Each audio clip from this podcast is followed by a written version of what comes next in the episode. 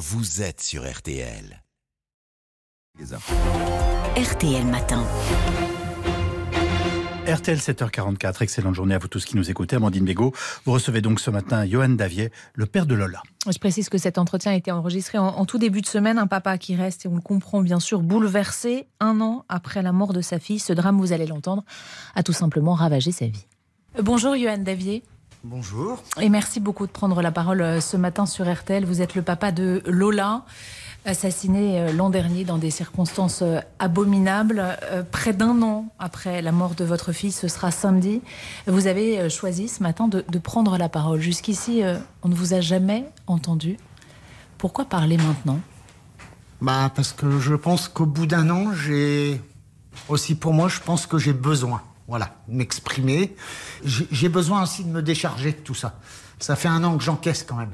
Et puis voilà, je voudrais que les choses avancent aussi, euh, que ce soit partout dans le monde. C'est des choses, je sais pas, ça devrait pas arriver. Voilà. Lola avait euh, 12 ans. 12 oui. ans seulement, son corps a été retrouvé euh, dans une malle. C'est un, un, drame qui a bouleversé la, la, France entière. On a tous encore en, en tête son, son visage. Euh, comment allez-vous, vous? Pas bien du tout. En vérité, elle n'a pas fait que détruire la vie d'un enfant. Non, elle a détruit une famille complète. Mais quand je dis complète, c'est complète. Hein. Ça va des oncles jusqu'aux tantes et tout. Et puis moi, bah ouais, aujourd'hui avec ma femme, bah.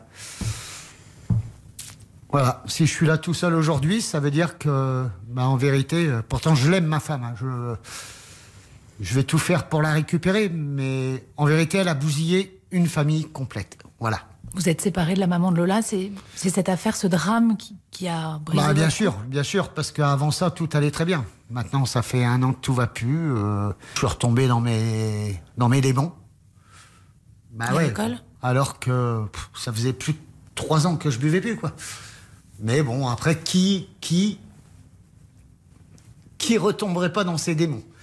Johan Davier, je suis euh, maman et tous les auditeurs qui nous écoutent sont parents ou, ou grands-parents. On sûr. ne peut pas imaginer ce que vous avez vécu, ce que vous vivez aujourd'hui. Qu'est-ce que vous diriez? On vit pas en survie, c'est ça ou?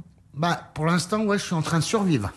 Je suis pas bien. Non, effectivement. Euh, et c'est peut-être pour ça aujourd'hui que j'ai envie de parler, pour me libérer aussi un petit peu. Et puis, euh, bah, parce qu'il y a un moment, il faut que ça sorte, quoi.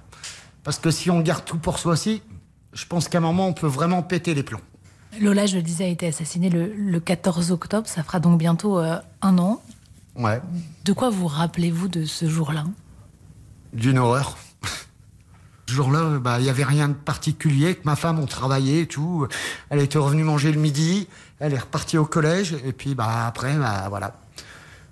Voilà, le dernier coup que j'ai vu ma fille, il était 15h27. C'est le dernier coup que je l'ai vu à la caméra. Et après, je ne l'ai plus jamais revu. Parce que vous étiez gardien de cet immeuble. Oui, oui, bien sûr, oui. Ça, ça faisait Vous- 20 ans. Les images, vous les regardez quand euh, vous voyez que, les- que Lola n'est pas revenue? Mais il y a ma femme, elle me dit à, à 16h30 quand même, elle me dit non, c'est bizarre, Johan, il y a un problème là. Donc on va au collège qui est à côté. Bah non, non, euh, monsieur Davier, Lola, elle est bien repartie. euh, elle a fini ses cours à 15h. Elle est bien repartie et tout. Donc on va au commissariat qui est juste à, à côté. Tout de suite, vous vous dites il y a quelque chose de grave de pas Ouais, c'est bizarre. On me dit, ouais, monsieur, vous savez, peut-être qu'elle est partie avec des copines et tout. Et je dis, ouais, non, c'est bizarre, c'est. Voilà. Et je dis, mais attendez, je dis, moi, j'ai. Je vais aller voir les caméras, en fait, dans la résidence. Effectivement, je tombe sur ma fille à 15h27, devant cette haute dame qui rentre. Et puis, euh, l'histoire de badge qu'elle a racontée, c'est de la connerie. Hein. Cette dame, vous l'aviez déjà vue ou pas? Non, je la connaissais pas. Bah, Donc on avait effectivement parlé d'un quiproquo ou d'une tension entre vous et elle à cause d'une de histoire de, vie. badge. Vous l'avez Bah, jamais croisée, bah jamais. non, mais même ma femme, elle la connaît pas. Moi, je vois ma, ma fille rentrer à 15h, à 15h27 derrière elle.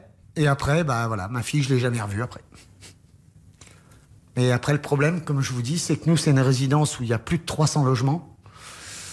Donc, aller retrouver une enfant dans 300 appartements, puis aller à 23h30, euh, un truc comme ça. euh, j'ai le préfet qui se déplace et tout, euh, qui débarque dans la résidence. Enfin, c'est un truc pas possible. hein. Et puis moi, je suis pas bien et tout. Puis là, on m'apprend que ma fille est décédée. Qu'on l'a retrouvée dans une malle, voilà. On vous le dit comme ça.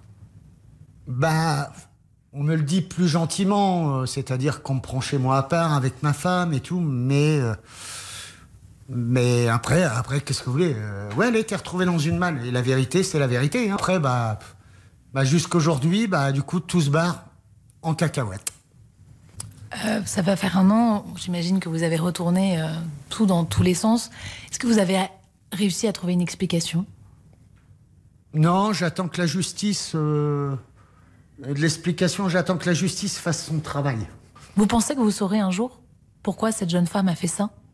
Bah, je le sais déjà, hein. je vais être honnête avec vous, je vous le dirai pas, hein. mais le compte rendu de l'autopsie, je le connais par cœur.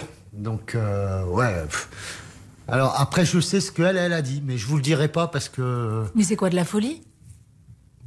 Bah, de toute façon, à partir du moment où on tue quelqu'un, on peut être que fou. voilà. Vous espérez qu'elle soit condamnée lourdement, j'imagine? Pour l'instant, je vais pas vous répondre à ça parce que la justice fera son travail. C'est tout ce que j'espère. Et j'espère que du coup, ça va mettre du plomb aussi dans la tête aux gens parce que, euh, voilà. C'est quelque chose que vous attendez, ce procès, ou que vous redoutez Peut-être les deux d'ailleurs? Qui sait qui redouterait pas De, se retrouver face à un... de face à un meurtrier de son propre enfant. Voilà. Et qui lui a fait vivre l'horreur. Ouais, on va dire ça. Je connais beaucoup de choses de l'histoire. Par contre, je ne veux pas la juger parce que c'est pas moi hein, qui suis en ressort de la juger. Hein.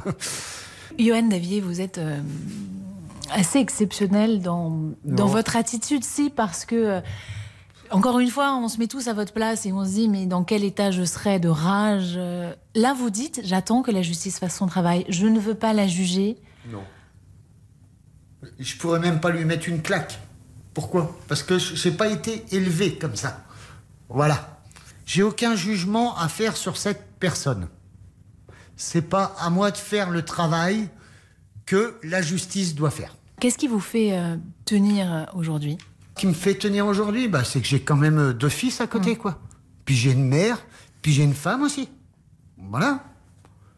Bah, c'est ma famille qui me fait tenir, et puis euh, puis il faut que je tienne pour eux. Et Lola, elle n'aurait pas voulu que vous baissiez les bras non plus, j'imagine. Non, elle aurait surtout pas voulu que je reboive, déjà d'une part. Mais bon, c'est fait, c'est fait. Qu'est-ce que vous voulez après euh, Comme je vous ai dit, un jour après l'autre. Un grand merci, euh, Johan Davier, euh, de nous avoir euh, accordé cet entretien.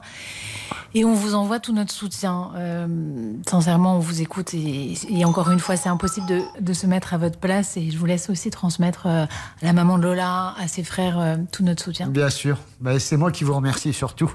Et puis, bah, je vous dis à bientôt. À bientôt. Voilà, et je voudrais remercier aussi Nabila Zaknoun et François Vignol d'M6 qui nous ont aidés. à-